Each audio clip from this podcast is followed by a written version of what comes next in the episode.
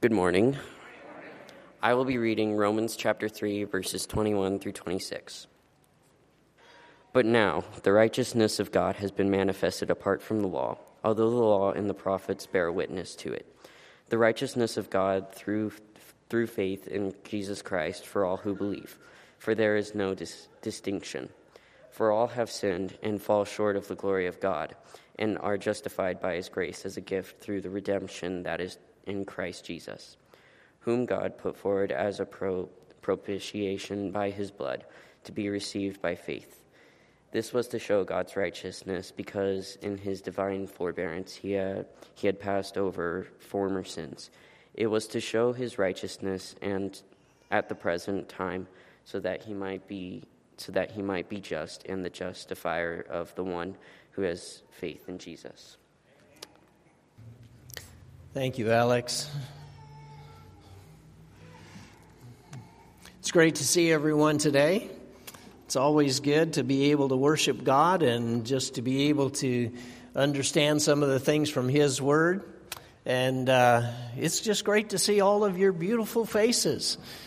Some of you because you've got a mask on, some of you because you have a mask off. So it's good to see all of you anyway. Uh, we want to talk a little bit today about what we're looking for. What's the end of all of this? As we've talked about the story through this, what happens when we get to the end of the story? What is it that we're trying to get? Uh, as we look at the Bible and look at the things, most people will say, Well, I just want to go to heaven. And I don't care how I get in, I just want in the very minimum, bottom place, bottom line, just barely squeak in the door. As if you didn't want to just walk in. Somehow, I think the grace of Jesus is able to allow that where we're able to be sure that we go into heaven. But oddly enough, when you look in the Bible, it doesn't talk about people saying, I can't wait till I just barely get to heaven. Uh, you just don't see that. In fact, they don't really talk about we're going to heaven. We're glad to go to heaven. Paul's sermons are not about let's all get to heaven. They're about glory. And when you think about glory, isn't that expressed a lot by heaven? But maybe there's a little bit of a difference in our understanding of, you know, I want to be in a place like heaven or what does it mean to be in this glory of God? And so let's look at this a little bit today. What do we think of when we talk about glory? And the Bible describes the heavens declaring the glory of God. The firmament shows his handiwork, Psalm 19. It, we can see it all around us. Every single sunset or sunrise is different. Most of us see more sunsets than sunrises, but those are just as good. And, we're able to see this beautiful thing that happens twice a day. And it's just staggering. And all the places around that we can see that God has made are just amazingly beautiful. Well, what do we do when we want to make glory? Well, we've gotten pretty good at it, actually. If you think of the most glorious time, what is it that you want to do for someone to have glory? It's usually fireworks, right? We're going to do something big. We're going to do something, we're going to have fireworks that celebrate a person. And if you go to a further extreme, it's not just the fireworks that you want that says, you know, this person's great, this person's wonderful, we gave them fireworks. You also build them a castle that goes along with it. And you have a parade and you have music and you call it the happiest place on earth. And it has all of this celebration. And why do people pay so much to go there? Well, wouldn't you want to be at the happiest place on earth? It's exciting. There is music. There is all of this. And this is kind of our best thing that we can do. We join the parade, we see all the lights, and we do everything to celebrate. But let's talk a little bit today about what this means. Is heaven going to be Disney? Somehow I don't think so. And I think there's more to it than that. So, the passage that Alex has read to us talks about our basic idea of salvation, what it's all about. And uh, back in time, we recognized that a lot of it was about the fact that we were supposed to do right and not do wrong. That's been used a lot. And, and that was our basic understanding. You know, if you do right and you don't do wrong, then you go to heaven. Well, it's a little bit different than that. Uh, we're not going to do right every, t- every time, and we are going to do wrong sometimes. Even if we do pretty good at it, we're still going to need the grace of Jesus. We're still going to need somebody who is able to take away our sin. It's never about us just deserving it and saying, I have done everything right all of my life. I think we're just fooling ourselves and we're not really fooling anyone else. We are to be the righteousness of Jesus Christ. Because there's one line in this that talks about the righteousness of God, and that's what we're supposed to have, and that we all lost the righteousness of God. For all have sinned and fall short of the glory of God. That's what we missed. That's what we don't have is this glory of God. It's not that you fell short of heaven, it's you fell short of the glory of God. Well, why didn't he just say you don't get to go to heaven? Because that is such a tiny part of it that we wouldn't even think that that was significant. He says, You fell short of the glory of God, and that's what you were intended to have. That's where you were supposed to be. And so he talks about this concept we are justified by his grace as a gift through the redemption that is in Christ, because Christ has died on the cross for our sins. And so, therefore, we are able to recognize that his sins have, or his sacrifice has paid for our sins. Let me not say that the wrong way. Uh, and that's one of the things that we are able to have. This point of salvation is that God doesn't just leave us where we are and say, okay, now your sins are forgiven, but you're just the same person you always were. That's not what He does. He takes us so much further than that into being a person of His glory into sharing His glory. And He takes us so much further into something that is maybe a little beyond our understanding. I think sometimes when people look at the outside of this, we believe in God, we love God. And so, what's the goal of Christianity? Well, it's to sit in church all of your life and sing Bringing in the Sheaves and that is the best we've got to look forward to because no wonder some people don't want to go there. If that's really what they think, that's the ultimate, that's all that there is to this. And so, if God is saving us, what are we saved to? Are we saved to Disney? Where it's still us, but there's a whole lot of noise and excitement going on, and we get to church and everybody's excited and all excited, and we're excited because we're excited, excited, excited, excited, right? And we walk out and we get in our car and we go, I'm, I'm kind of empty. I've been excited for an hour and a half now, and it didn't really give me anything. So when he talks about what we get, where are we supposed to be? How do we share His glory? Most of the time, it's about my glory and about what it is for me and about what people would give to me and how we want that kind of glory. We want the parade. We want the fireworks. We want celebrate me. And if that's what you think, then no, it doesn't work that way. When God shows his greatest glory, it looks like this.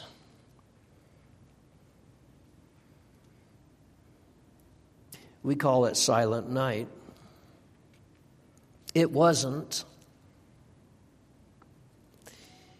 It is the inf- infinite glory of God found in a baby. Well, what's exciting about that? We've all seen them before, and they're noisy and they're messy. And there's no parade. Jesus had fireworks, though, right? A star that shines and gets to show people exactly where he is. I mean, that's better fireworks than you could get anywhere else, but only a few people saw it. When the glory of God is seen as its greatest, there's no room at the end for the glory. And all of that glory is packed into one small baby. And wise men bring him gifts of gold. And we said, Gold, all right. And glory is seen in such small ways because God's glory is always so much greater. And his first intention was always that we would share his glory. Jesus is the radiance of the glory of God, is the passage in Hebrews 1 3. We should be able to look at this and see God's glory. When we look around us, the earth's glory fades. It doesn't keep up. We have to keep doing things to make it look better. The praise of men doesn't matter because it tends to fade. If we're looking for real glory, then a lot of times what we see is a lot of fakes. But when we do look for real glory, we find it in Jesus. We find it in God. We find it in places like that. Jesus teaches in Matthew 6 27, or one of the most important things because he's been talking about the things that we need. What do you need? Don't be anxious. Don't be worried about all the stuff that you're going to put on, what you're going to eat and drink. And so in Matthew 6, verse 28, he says, And why are you anxious about clothing? Consider the lilies of the field, how they grow. They neither toil nor spin. Yet I tell you, even Solomon in all his glory was not arrayed like one of these. But if God so clothes the grass of the field, which today is alive and tomorrow is thrown into the oven, will he not much more clothe you, O you of little faith? And so he says, don't worry about clothing or food or drink or all of those things that you have to have. Now, he doesn't mean just ignore those either. Make a plan, have a way, but don't become anxious about those because God supplies those. He says, What is it that we really need the most? What is it that glory really has? And he draws this comparison between lilies of the field. I don't know that we have lilies of the field in Arizona. So here's lilies of the field. Lots of different colors lots of different things that they do. Lilies of the field are beautiful because, because they're lilies of the field. Uh, they shine, they glow, they, they bloom, but not for that long. And they're just there. They're just, but they are so intense in the color that they have and the delicacy of the flower that they have but they're just lilies. And they can't be anything else. They're, they're just lilies. And they are exactly who they were intended to be. And that's all. And the comparison is made with Solomon and his glory. There are no pictures of Solomon.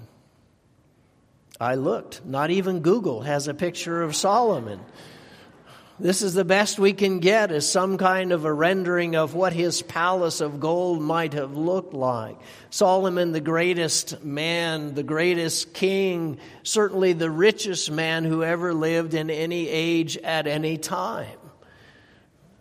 Some of the wealth that they have, as far as estimates, there isn't a single person alive who even approaches the kind of riches that he had, the ability he had to be king. He's the richest man in any world.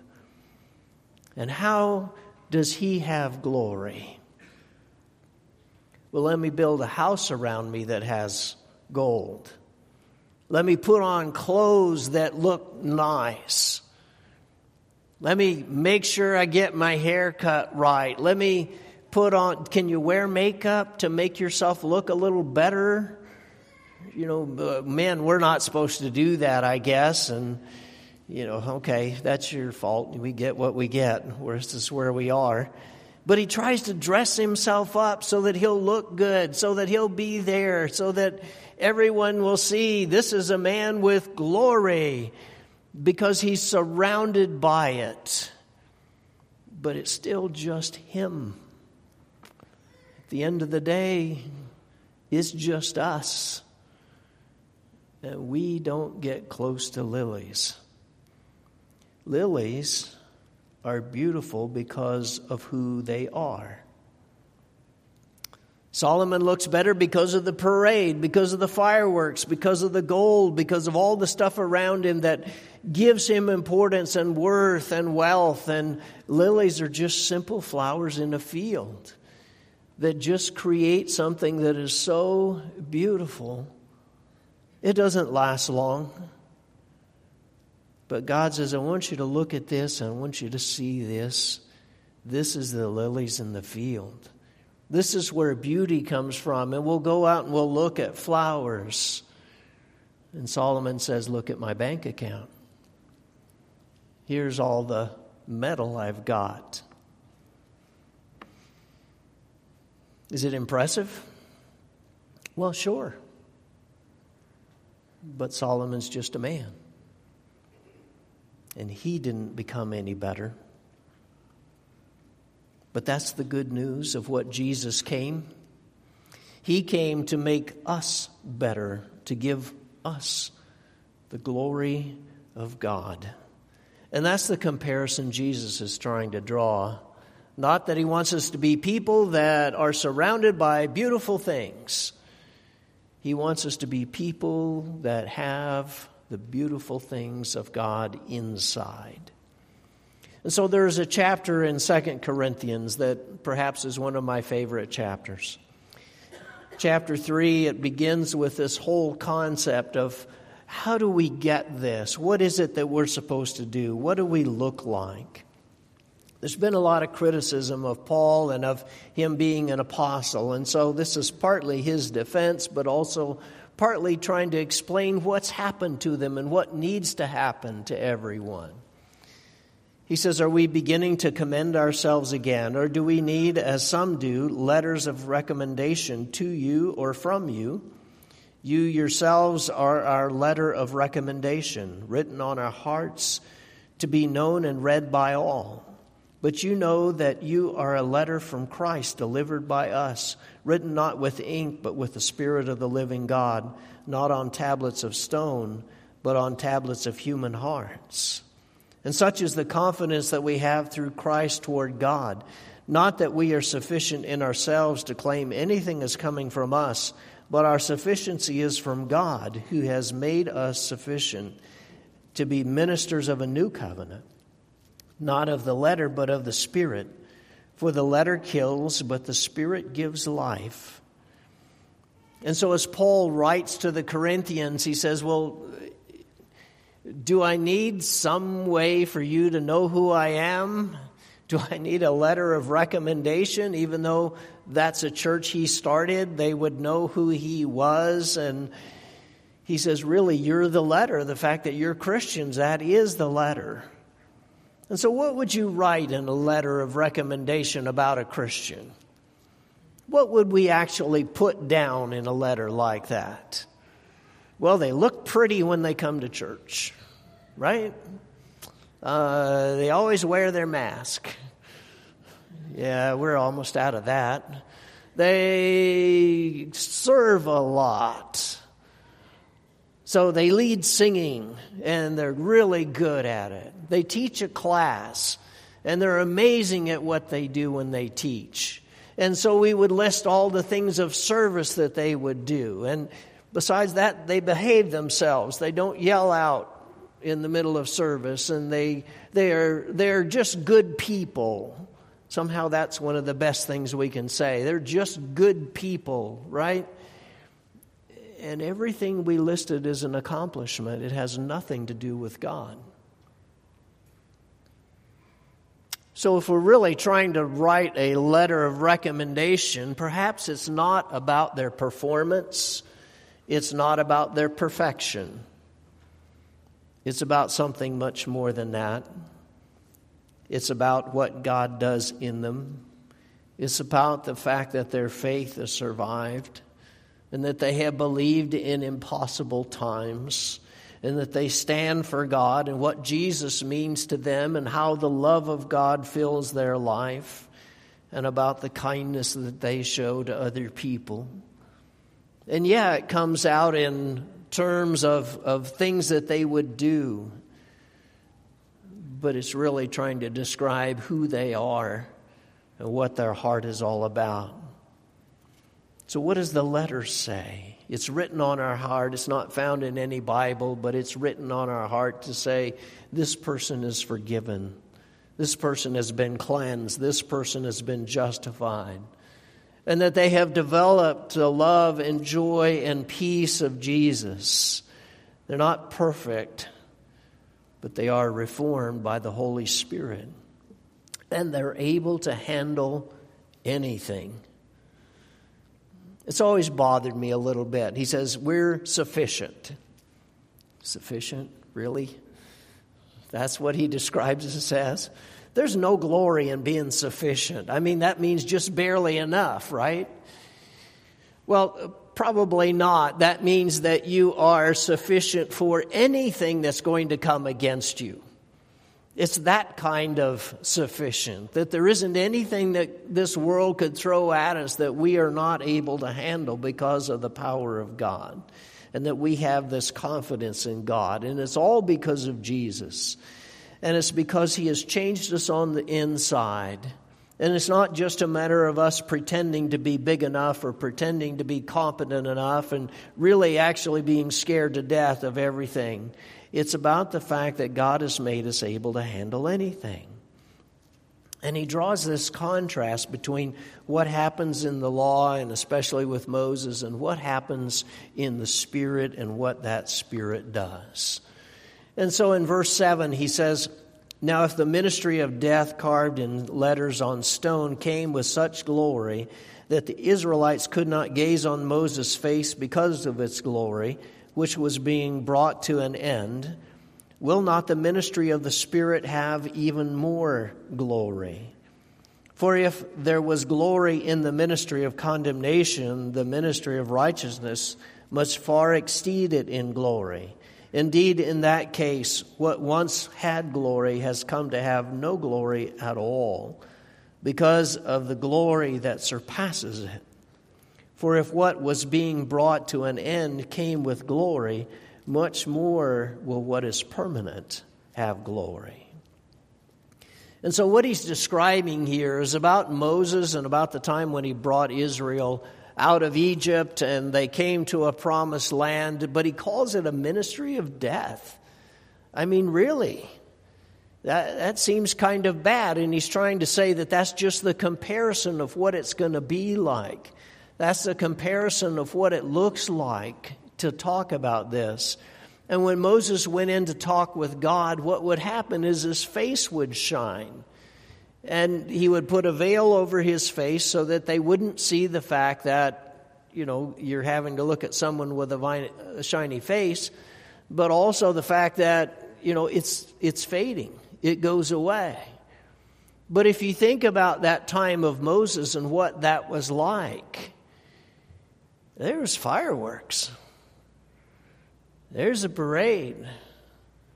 There is all kinds of excitement that goes on. If you look at Moses, he's got to be perhaps one of the most powerful men in all the earth that he could take a nation of slaves, two million people, bring them out across a desert in a place where there was nothing and bring them to a promised land. They go in and they capture that promised land.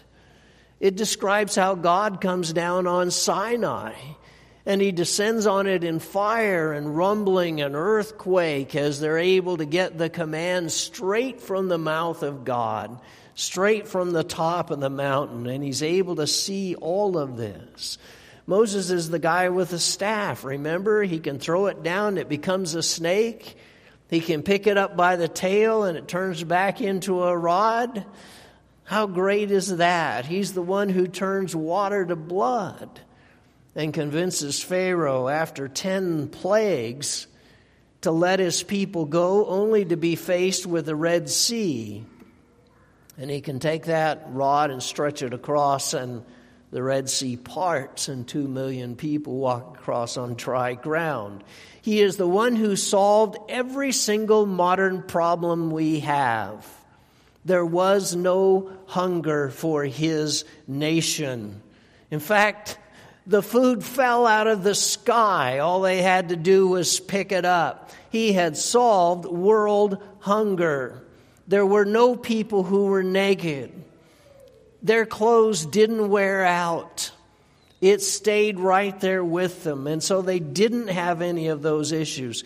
There was no COVID. In fact, there was no disease among his nation whatsoever. It could be healed. It was gone. It was done. They didn't get sick. None of the diseases of the other nations around went in and were part of Israel. The government was amazing because God was their king. And Moses sat and he judged the people, and God talked with him in the tent of meeting. And so, therefore, he made a great nation, something that could never happen just on our own. And Moses is the face of that. Moses stood there before God. And Moses' face shone when he had been talking with God. You talk about glory. You talk about a time when something would be amazing. I mean, in every aspect, in every way you think about it, that was a time of glory. And Paul writes, that was nothing. What do you mean that was nothing? That is nothing compared to the glory of God that you're going to see now. What God does with His glory is so much more than that. If that was the ministry of death, now won't the ministry of the Spirit be even with more glory? We go, yeah. He'll heal all disease. He'll heal all our problems. He'll heal world hunger. He'll, you know, give us a nice house and a good place and we'll conquer all enemies and he will. No, but He'll heal you on the inside. All those things you've been afraid of, all those things that have kept you from God, He will give you God's righteousness. So, how does the ministry of the Spirit have more glory? There's no tablets of stone, there's no mountains on fire, there's no smoke.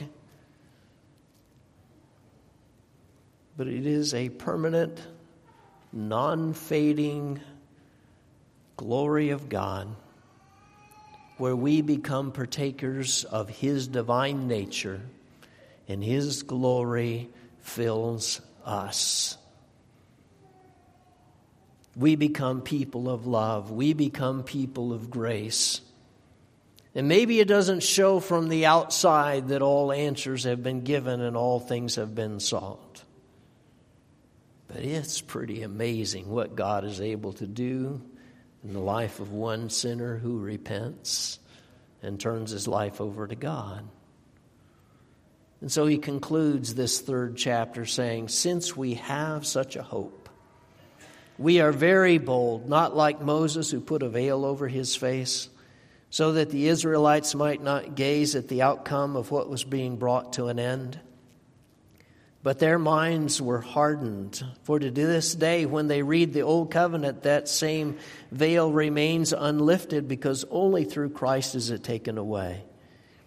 Yes, to this day, whenever Moses is read, a veil lies over their heart. But when one turns to the Lord, the veil is removed. Now, the Lord is the Spirit, and where the Spirit of the Lord is, there is freedom. And we all, with unveiled face, beholding the glory of the Lord, are being transformed into that same image, from one degree of glory to another.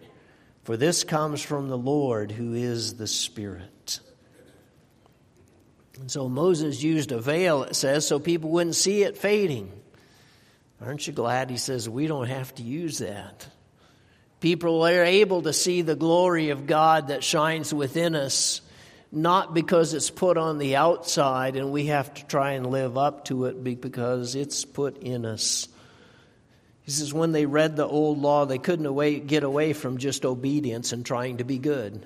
That's all it is. We obey and we try to be good and we do what we're supposed to, and that's it. And they had no concept of the glory of God. But when you turn to the Lord, the veil is removed. You see the fulfillment of Christ. The Lord is the Spirit. The Lord is specifically that one Spirit of God who moved over the waters in creation, that one Spirit of God who filled Jesus as he was baptized, who came down upon those apostles. This is that one Spirit who then fills us as well. And there is freedom in that spirit because it works by faith and not by rules. so we see this transformation that takes place from the spirit from one part of glory into another part of glory, not saying I'm going to move you to a bigger house with a bigger car and a nicer yard and a nicer this and a nicer that, but saying that I'm going to change you on the inside from where you have been feeling miserable and sorry for yourself into people who are people of glory, who realize their forgiveness, who realize their grace from one degree of glory to another. And it's not just about going to heaven.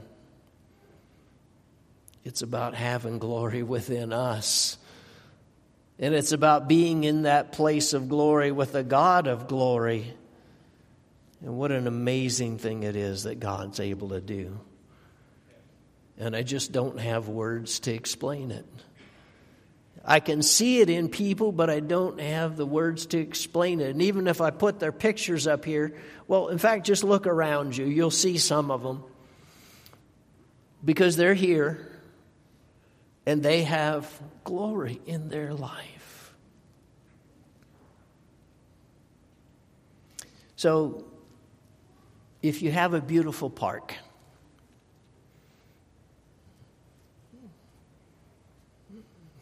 again, not Arizona, right? How do you get it that way? How do you get that grass to grow like that, to be that green, to well, for me, I buy it that way. That's the only way it's ever going to look like that because it's all downhill from here. But here's what we've tried to do sometime in order to get that. Now, we understand what you have to do to get that. There has to be some water, there has to be some fertilizer because that thing is alive. And all you have to do is feed it give it what it needs, and it shows glory like anything. It shows how perfect this grass can be and how great it looks, and you mow it, and it looks so wonderful, and it smells so good, and you can see all these things. But, you know, we've come up with a better way for people like me. Grass paint. Have you seen this? I'm telling you, this could take Arizona by storm. Grass paint, lawn miracle. And this is what you do when nothing is growing and it's all dried up and it's not working, you paint it. And what you do is you have dead, dry grass that looks great because, after all, you went in and you painted it. Is that what you want? And sometimes this is how we're a Christian. let me try and look good on the outside. Let me try and look all shiny and wonderful on the outside, and I'll try to live up to what it's supposed to be.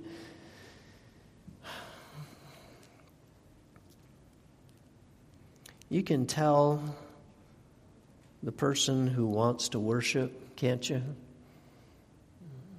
And you can tell whether or not you wanted to be here and whether or not you like singing the songs and you enjoy the communion and you're able to see the glory and the presence of God. And you can tell the people who just fidget because they can't wait to get out of here. And how long is he going to go anyway?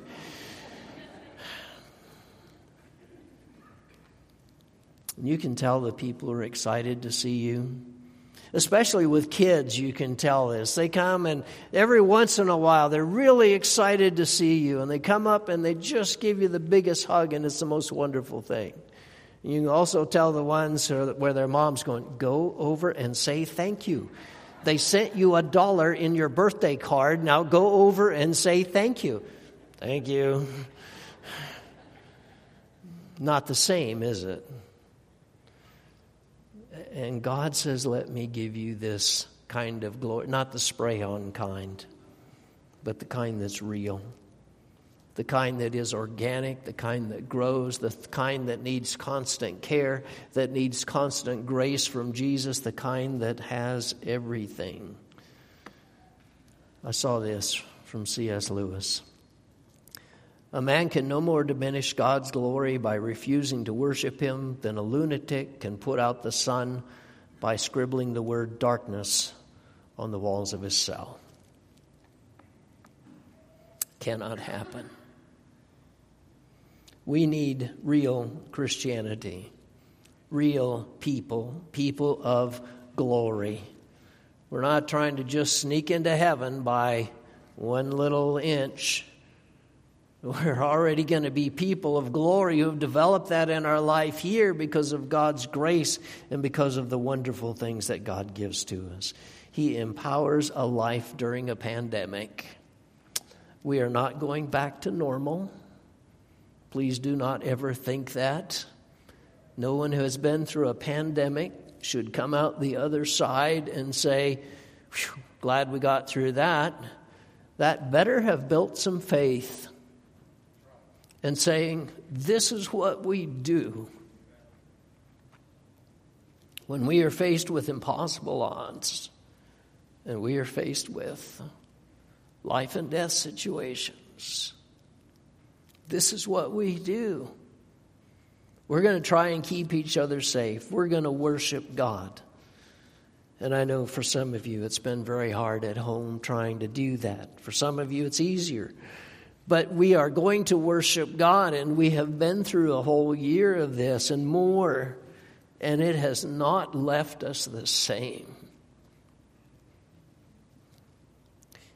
It has caused us to prove who we are. And that is what makes the difference. It's people who can find joy in crisis and find the glory of God in simple things. And it starts just from surrender to Jesus. In small ways, repentance from our sin and baptism into Christ and accepting His life and accepting our life in Him and realizing that we are bound for glory. And He has shown us His glory.